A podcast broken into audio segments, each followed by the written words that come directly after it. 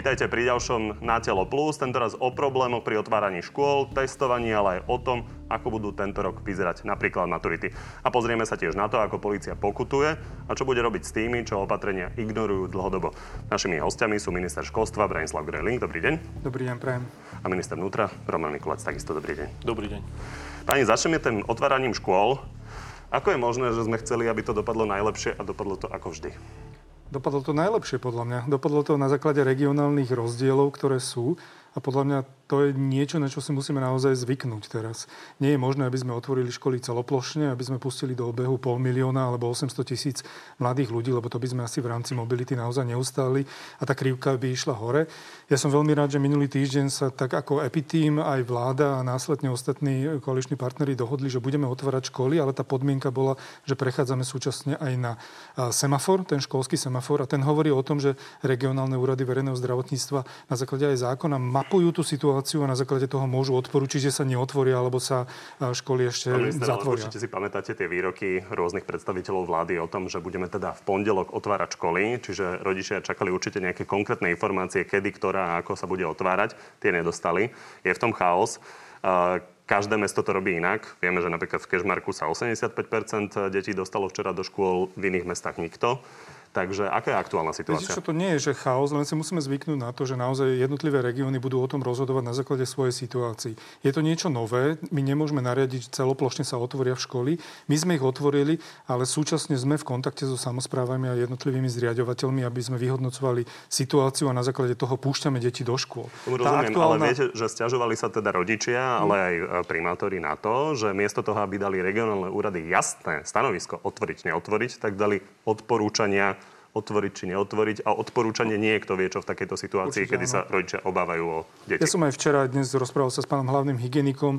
Následne budú usmerňovaní aj regionálne úrady verejného zdravotníctva. A k budúcemu týždňu k pondelku, tie informácie by mali zajtra, aby sme k budúcemu týždňu pondelku mali naozaj už pevnejšie stanovené jednotlivé informácie, ktoré budú dostávať následne aj zriadovateľa, zriadovateľia, respektíve samozprávy. Takže od budúceho pondelka už bude v tom poriadok a každý bude vedieť, čo sa v ten pondelok udeje v jeho, v Nechcem hovoriť, že bude v poriadok, bude v tom nejaký systém, ktorý sme nastavovali.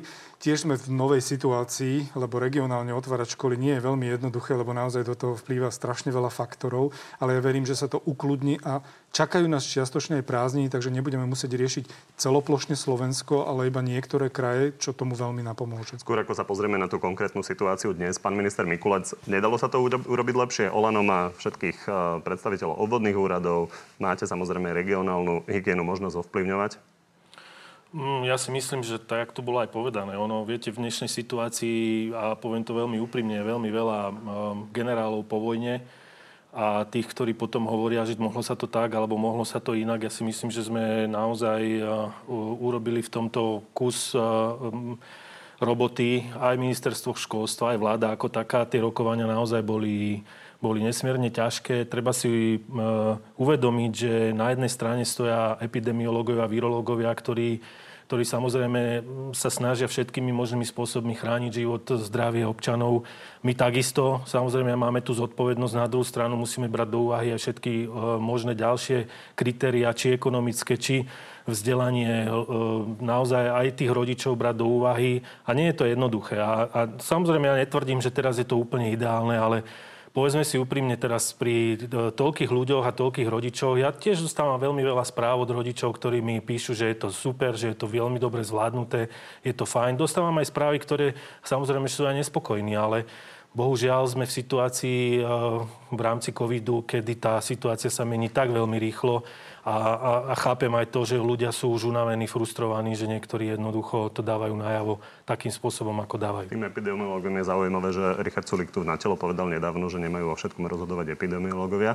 Ale, ale tak... majú byť súčasťou toho rozhodovania a momentálne aj boli, pretože to odporúčanie sme v útorok dostali a následne zasadala vláda, kde sa debatovali aj ostatné náležitosti k tejto problematike. Takže Myslíte, tá vláda, tá na ktorej ste sa nezhodli a vy ste hlasovali uh, za... Nie, nie, nie, to bola útorková vláda, ktorá trvala veľmi dlho a tam sme si vydebatovali veci. Poďme sa pozrieť na tú aktuálnu situáciu. Takže ako to vyzerá na Slovensku momentálne z hľadiska otvorenia tých škôl, ktoré mohli byť otvorené? Toto sú aktuálne informácie k dnešnému dňu k 10. hodine v rámci toho systému, ktorý sme vytvorili.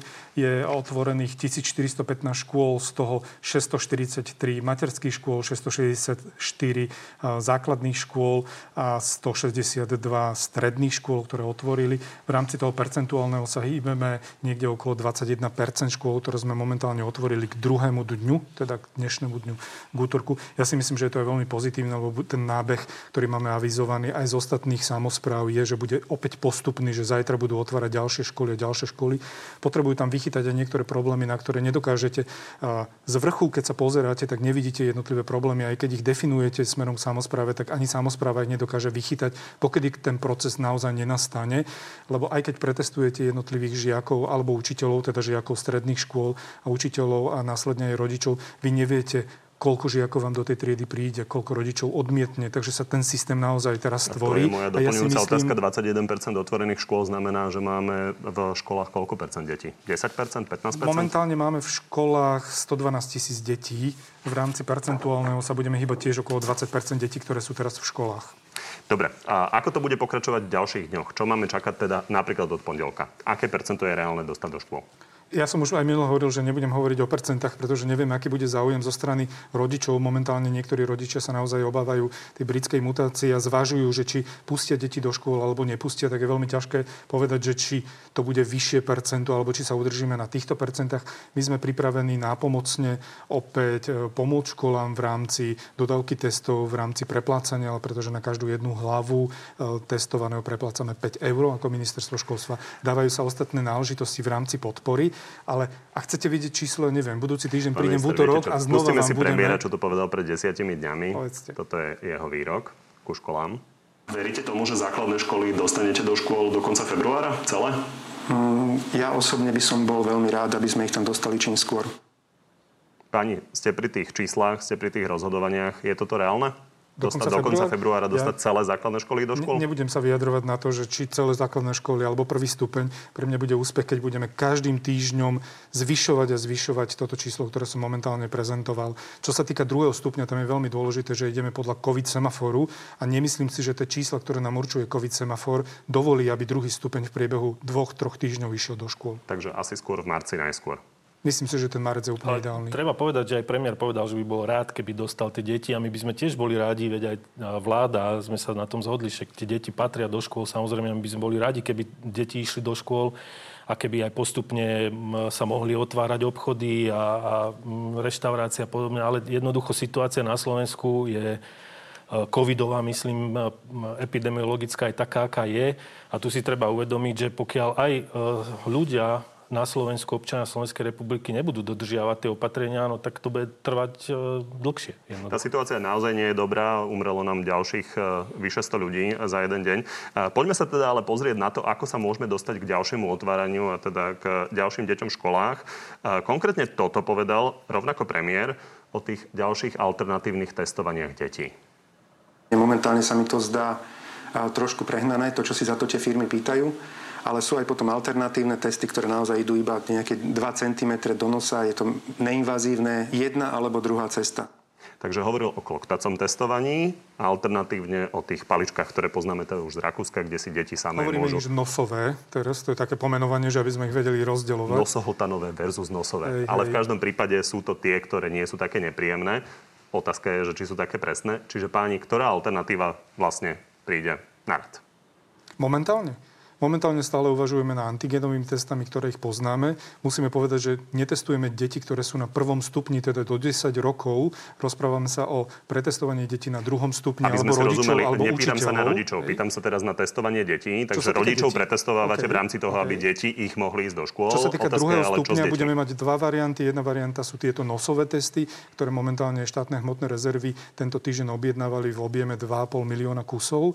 Druhá vec, na ktorú my sme pripravení, a ja by som tento týždeň na vládu už priniesol zmluvy a jednotlivé ponuky. Máme štyri firmy, ktoré si prerozdelili celé Slovensko v rámci krajov a vedeli by zabezpečiť kloktacie testy pre e, žiakov druhého stupňa, ale aj s, celý, s celou tou logistikou, takže by rozviezli tie malé pakety, deti by si dali vodu, pretestovali by sa teda, vykloktali, zatvorili, odovzdali a následne cez sms a cez ten systém, ktoré firmy majú, by rodičia dostali avízo. To sú ale, ale teda PCR, poriadku, to sú ale PCR testy. PCR testy.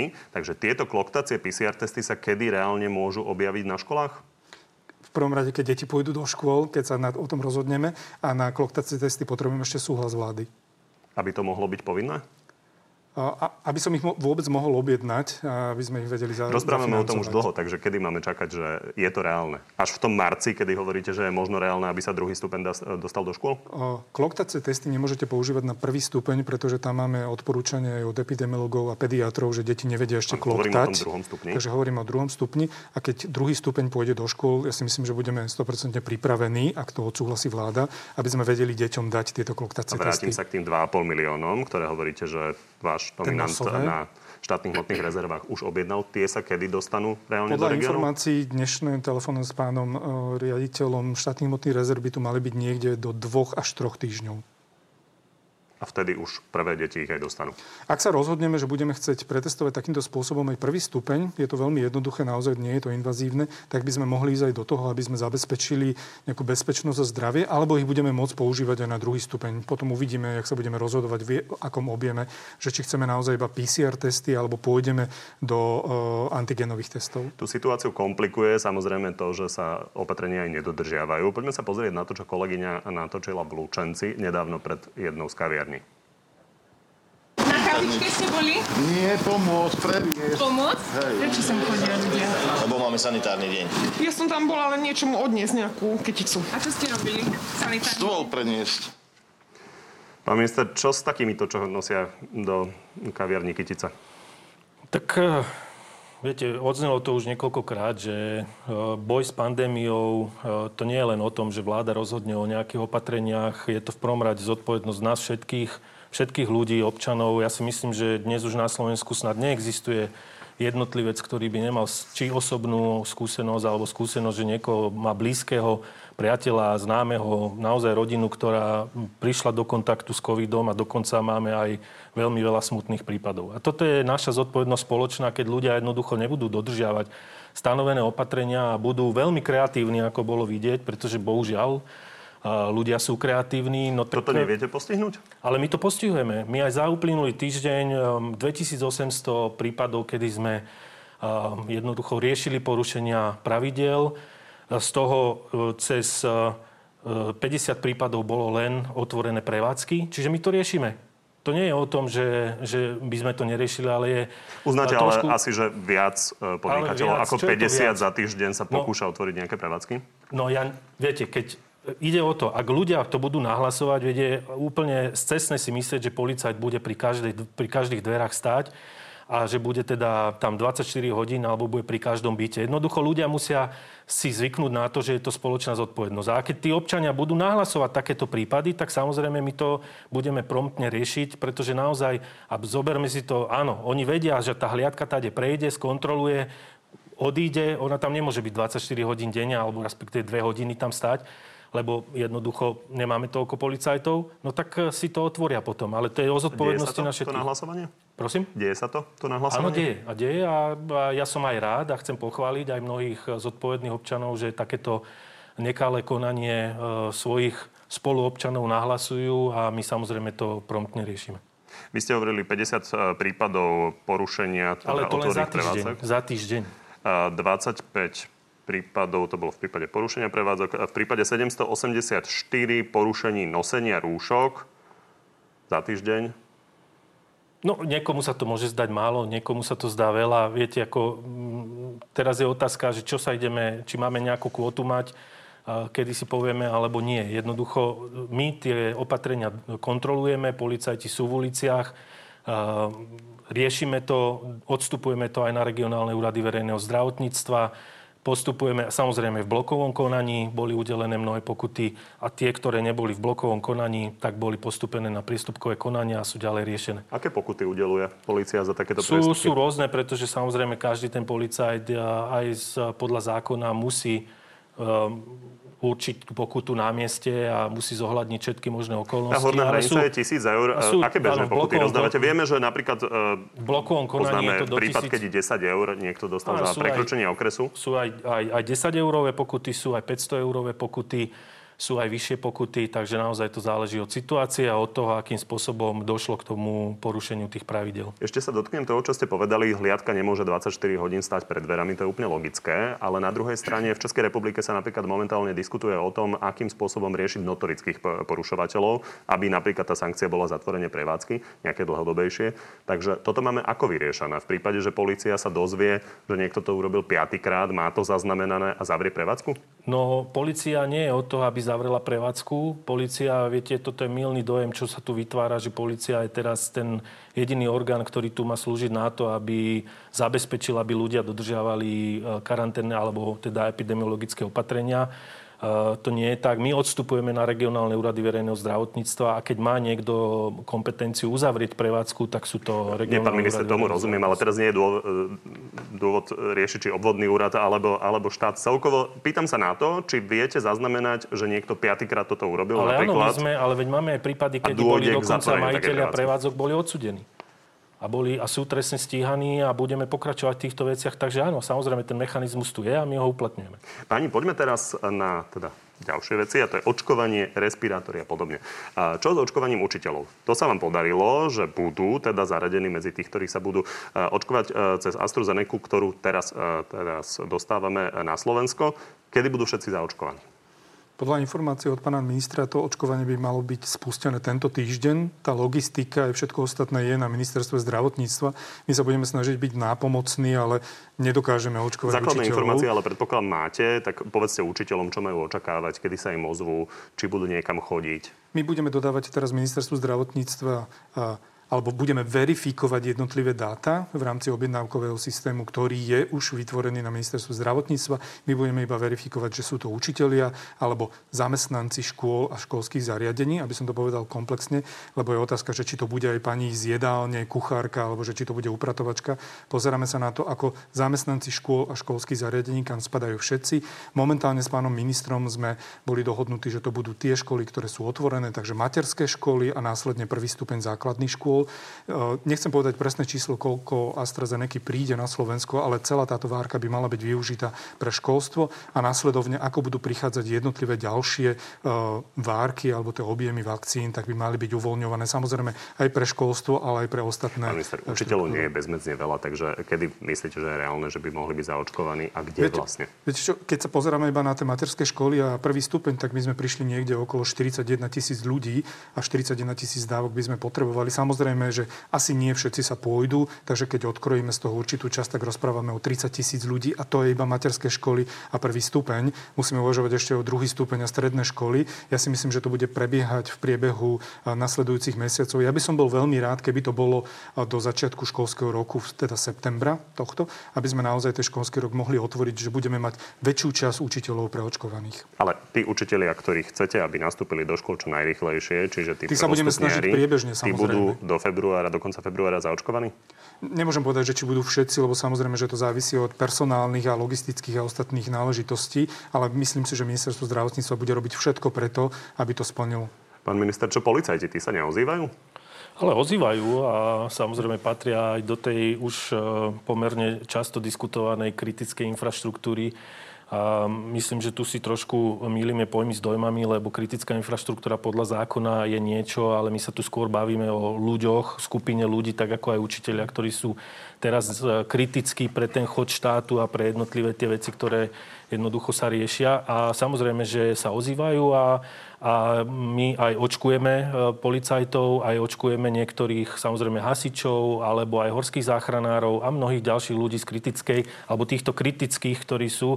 Ja som dostal zoznam e, ľudí e, takýchto kľúčových, keď to tak nazvem, aj z ministerstva hospodárstva, Komunikoval som aj s pani ministerkou Kolikovou, kde spadajú sudcovia napríklad špeciálneho súdu a, a mnohí ďalší, lebo musia bežať trestné konania, musia bežať niektoré ďal, veci v rámci tohto. Takže my to riešime. Všetko samozrejme záleží aj od počte vakcín. Viete veľmi dobre, že toto je vec, ktorú my neovplyvňujeme ako Slovenská republika, koľko vakcín máme k dispozícii. Je to koordinované vo rámci Európskej únie. Čiže, ale myslím si, že aj logisticky máme to zabezpečené tak, že naozaj e, v rámci tých vakcinačných centier sme schopní zavakcinovať veľký počet ľudí, keď bude k dispozícii vakcína. Pán minister školstva slúbil respirátory učiteľom. Vy máte pre policajtov respirátory? My máme, samozrejme, máme e, respirátory, máme ochranné prostriedky, policajti a tí, ktorí chodia či keď to nazvem do tej prvej línie alebo teda do výkonu, tak e, majú aj, aj rúška, majú respirátory, majú, aspoň teda mali by mať dúfam, že áno, ale máme, čiže pokiaľ nie, tak samozrejme mm, zabezpečíme. Pán minister, kedy ich budú mať všetci učitelia? Tá distribúcia začala od včerajšieho dňa, čo sa týka respirátorov a pre prvý stupeň sú to ešte štíty navyše, aby mohli komunikovať aj s deťmi bez respirátorov, ak sa rozhodnú. A opäť asi viete, na čo sa chcem opýtať? Že či to nie je neskoro. Nie, dokedy to bude celé? Dokedy to bude? Aha, to sú dve otázky. Musím si zvyknúť na tieto dve otázky uh, v rámci tej Ale rozumiete im, že Ale ľudia rozumiem, sa na to pýtajú. Samozrejme, že rozumiem, len niektoré veci a niektoré rozhodnutia sa dejú v čase a nedokážete tak rýchlo reagovať. Ja som to už veľakrát povedal, že je to náročné a chceli by ste veci, že v pondelok rozhodnete a útorok, aby sa diali, ale proste to tak nie, nejde. Nie Viete je to čo, možné. Vaša kolegyňa Janka Cigániková a Lucia Nikolsonová včera mali tlačovú konferenciu, kde tvrdili, že v európskych skladoch sú obrovské zásoby takýchto zdravotníckých pomôcok a v rádoch hodín ich viete dostať na miesto určenie na Slovensku. Budem sa pýtať teda kolegyň, že koľko je to v rámci tých hodín, aby sme ich sem dostali. Dobre, poďme páni na budúcnosť. Ja, ja by som to chcel doplniť, lebo uh, to je tak, to vyzerá, keď niekto povie niečo, čo mu vôbec nerozumie a ako funguje ten celý systém, lebo jednoducho to tak nie je. Ten celý systém európsky funguje trošku na iných uh, princípoch, ako tu bo, po, bolo povedané včera, teda uh, tými dvoma dámami. Takže nie je to tým, že by váš uh, minister zdravotníctva Krajči odmietal nejaké sestry uh, alebo prípadne nejakú zdravotníckú techniku? Nie. Pani, keď už o tom hovoríme, tak pred malou chvíľou aktuality napísali informáciu, že Richard Sulik sa mal včera na koaličnej rade ospravedlniť za tú tlačovú konferenciu Lucie Nikolsonovej. Je to tak? My sme sa dohovorili, že čo sa udeje na koaličnej rade, nebudeme vynášať von, takže ja vám to nebudem teraz ani Vraj by malo ale prísť k nejakému verejnému ospravedlneniu, takže príde. Ak k tomu príde, tak to budete mať potvrdené, ale teraz ja nebudem komentovať, čo sa deje na Ale aby diváci rade. rozumeli, išlo o to, že teda Lucia Nikolsonová prišla s tým, že prišli o miliardu eur a potom sa zistilo, že to možno bolo trošku inak. A poďme teda na budúcnosť škôl. A Boris Kolár konkrétne povedal k tej Okay. Tento rok zabili. To dištančné vyučovanie, to je nasmiech. To je proste, tie decka budú, prepačte mi to blbé. Jasne by som to doporučil opakovať celý rok, lebo tie decka sa nenaučili nič. Toto je jeho analýza. A čo ne, na to hovoríte? Ne, nebudú blbé. Tento vzdelávanie samozrejme prebieha, lebo nemôžeme sa tu tváriť, že učiteľe dostávajú príjem, že učiteľe sa učia, všetci to zažívajú a na druhej strane tvrdiť, že sa deti nič nenaučia. Naozaj sa učia. Nie je to takéto plnohodnotné prezenčné vyučovanie, pretože my, preto my sme pripravili aj teraz jarné školy počas prázdnin, pripravujú sa letné školy, ktoré budú fungovať za tie dva mesiace a pripravuje sa taký spôsob, ja poviem, že doučovania, ale nechcem, aby to vyznelo nejako negatívne, ale budeme mať rôzne kurzy, že keď sa deti vrátia do škôl, tak budeme mať nápomocné mechanizmy, aby dobehli tie vedomosti, ktoré nejakým spôsobom mohli stratiť. A idem k tomu, že ročník sa určite opakovať nebude. Prečo? Ste presvedčení o tom, že dostatok detí sa naučil dostatok látky? Určite áno, pretože to Vyučovanie prebieha v priebehu rokov, takže aj ten ďalší rok, keď budeme zavádzať jednotlivé veci v rámci toho doučovania alebo jednotlivých škôl, či už jarných alebo tých letných, tak budeme ich vedieť dotiahnuť v rámci tých vedomostí. Áno, môžeme sa rozprávať o deviatakoch alebo môžeme sa rozprávať o štvrtakoch a maturantov, ktorí prechádzajú do ďalších ročníkov, ktorí to budú mať komplikované. Pre nich budeme pripravovať samostatné nejaké elementy, aby sme dotiahli tie vedomosti, ale nie je personálne, kapacitne ani iným spôsobom možné, aby zrazu 50 tisíc ľudí opakovalo vyučovalo ročník, lebo vám príde ďalších 50 tisíc. Nemôžete ich nechať v materskej škole, nemáte toľko uči- učiteľov, nemáte toľko uh, učební, nemáte také kapacitné priestory a podobné veci. My sa s tým popasujeme. Ja som veľmi nerad, že uh, sú takéto odozvy, že vraj deti budú blbé alebo že sa niečo nenaučili. Úplne hrubo proti tomu protestujem. Akože niečo také sa nebude diať. Maturantov určite bude zaujímať, keďže sa veľa toho nenaučili, a respektíve minimálne nie prítomní v školských Ale hlaviciach. tiež robíte, že poviete, že veľa sa toho nenaučili. Ako nemôžeme vedieť, koľko sa to naučili. Maturanti, ktorí napríklad prebieha. E, maturujú z odborných predmetov, tak ano? určite sa toho málo mohli naučiť, keď nemohli byť prítomní e, na týchto maturitách. Praktické maturity napríklad teda budú alebo nebudú?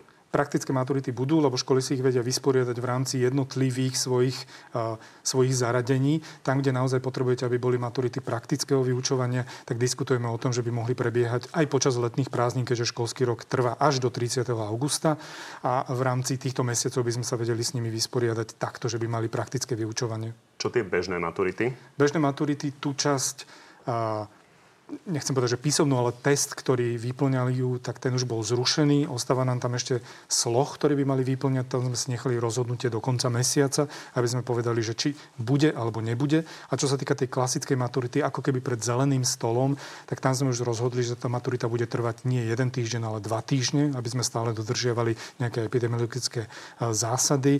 A čo sa týka obsahu vzdelávania, tam už komunikujeme s asociáciami stredných škôl a s jednotlivými riaditeľmi, aby naozaj ten obsah učiva bol priamo úmerný tomu, čo sa učili. Takže budeme redukovať to učivo alebo ten obsah, ktorý by bol v rámci tých maturitných skúšok. Definitívne, ale bez ohľadu na britský variant, bez ohľadu na počet uh, vynechaných hodín, určite maturity budú, nebude to priemer. Tak viete, ak sa stane, že maturanti nepôjdu nasledujúce 2-3 mesiace ešte do školy, tak naozaj budeme musieť zvažovať aj nejaké iné alternatívy ako takúto maturitu.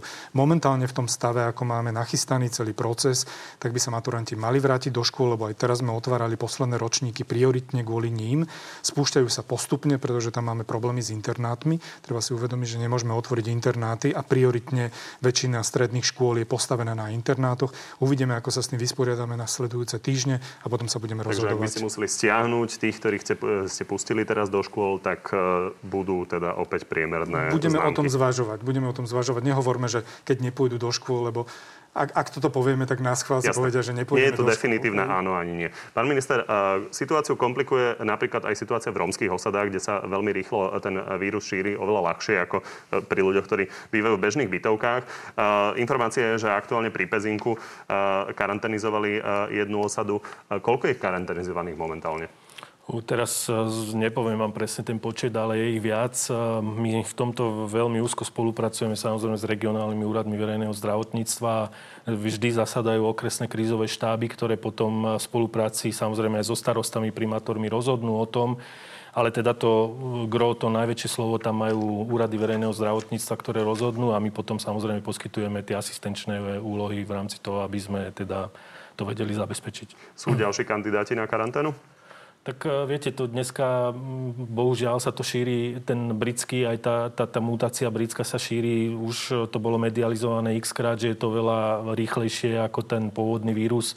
Dneska asi nikto nevie povedať, či ešte ďalšie karanténizované osady budú alebo nebudú, kde ešte vzniknú. Robíme všetko preto, aj tým testovaním. E, boli viaceré štúdie, ktoré hovoria o tom, aj tu mám e, niečo pred sebou plošné antigenové testovanie spomaluje pandémiu, čiže ono to naozaj ten význam má, ale jednoducho ani my nie sme e, všemohúci a, a naozaj pokiaľ ľudia nebudú zodpovední spoločne všetci, tak e, o to dlhšie to bude trvať. Dobre pani, tak poďme na divácké otázky. Našla, tak poďme na to. Pán Greling, ako vyriešite situáciu medikov? Dostali sme výnimku na prednostné vyučovanie, ale do nemocnic ísť nesmieme, už sme zúfali a myslím, že by to ocenili aj naši budúci pacienti. Včera dnes sme to riešili aj s rektorskou konferenciou, aj s pánom hygienikom. Bude dané odporúčanie z našej strany, z ministerstva zdravotníctva od pána hlavného hygienika na to, aby sme jednotlivé fakulty, čo sa týka lekárskej, zdravotníckej alebo ošetrovania a veteríny, aby mohla prebiehať prezenčná výučba na základe podmienok, ktoré momentálne nastavuje Úrad verejného zdravotníctva. Oni sa stratili v tých rôznych odporúčaniach rôznych úradov, takže budúci týždeň je... už je reálne, že by sa dostali e, do škôl, že to tá, bude jasné? Tá ambícia je, aby sme to dotiahli do konca tohto týždňa. Budúci týždeň týždeň je aj rektorská konferencia. Ja by som to aj pánom rektorom tam chcel oznámiť, že sme sa takto dohodli. Toto sú tie odporúčania, takže môžu otvoriť v rámci tých jednotlivých segmentov. Tam bude veľmi dôležité, ako sa opätovne vysporiadame s internátmi. Pán minister Mikulec, myslíte si, že robíte kontroly efektívne? V Košiciach a v Bratislave možno áno, ale v menších mestách si ľudia robia, čo chcú. Tak uh, už sme sa o tom rozprávali, to samozrejme, ja to akceptujem, tento pohľad. Uh, som presvedčený, že robíme um, naozaj, čo sa dá, čo vieme robiť či efektívne, neefektívne, to je, viete, veľmi taká sugestívna vec. Ja som presvedčený o tom, a stále to opakujem, že pokiaľ naozaj nebudú zodpovední samotní ľudia, tak môžeme mať policajtov v uliciach ešte väčšie množstvo a stále sa bude zdať, že tá kontrola nie je efektívna. Ale z nášho pohľadu a tie, k, tým, k zvýšeniu tých kontrol dochádzalo aj teraz, tento týždeň došlo k zvýšeniu efektivity, takže ja verím, že to bude dobre. Anna, akou vakcínou sa budú očkovať učitelia starší ako 60 rokov?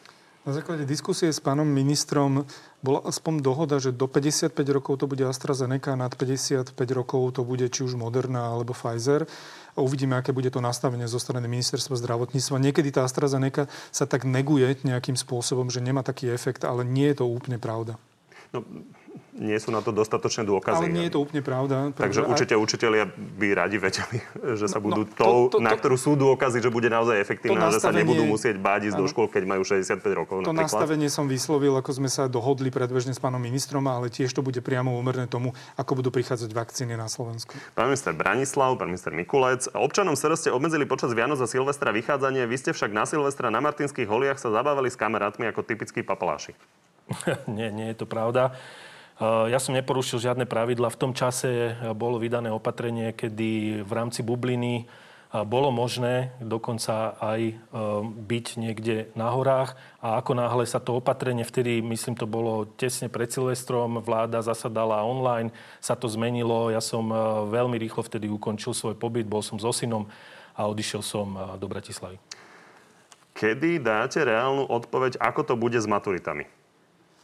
To je tá otázka, o ktorej sa stále, Slohy stále ste povedali, že do konca februára. Do konca mesiaca by sme sa chceli o tom rozhodnúť. E, ja si myslím, že je tak seriózne do konca marca. A ešte jedna pre oboch. Čo s riaditeľkou strednej školy, ktorá od marca nosí rúško pod bradou? Povedzte. V komunikácii e, so sekretárkou, kolegami ani na vzdialenosť 1 meter. Čo by ste poradili t- toto? Za mňa poviem, že nech mi napíšu, že ktorá to je pani riaditeľka, pôjdem tam a ja sa s ňou osobne porozprávam a vysvetlím jej, že by mala ísť teda príkladom. Dobre. Tak povieme, Ele, nech vám napíše. Na to počúva rovno. Pán minister, čo poviete na takéto nedodržiavanie? Keď je to vo vnútri na pracovisku, tak e, stále záleží aj od tých kolegov, ktorí sú tam a je to absolútne nekolegiálne, je to absolútne, myslím, nevhodné voči tým ostatným. A samozrejme je to aj na nich, aby upozornili takúto osobu, aby si to rúško dala tak, ako ho má mať. A pokiaľ to nepomôže, tak, tak ako povedal aj pán minister školstva, ja to zduplujem, kľudne môže napísať aj mňa a ja tam pošlem niekoho, aby To bude sa... zaujímavé, keď prídu skontrolovať dva ministri a riadiť strednej školy. Dáme vám vedieť potom, dobre? Pani, veľmi pekne ďakujem, že ste prišli do Merkizy. My ďakujeme. ďakujeme pekne. Pekný deň. Na Telo Plus je to na dnes všetko. Pri ďalšom sa vidíme opäť o týždeň naživo v útorok o 14. na TV novinách. Dovidenia. Não.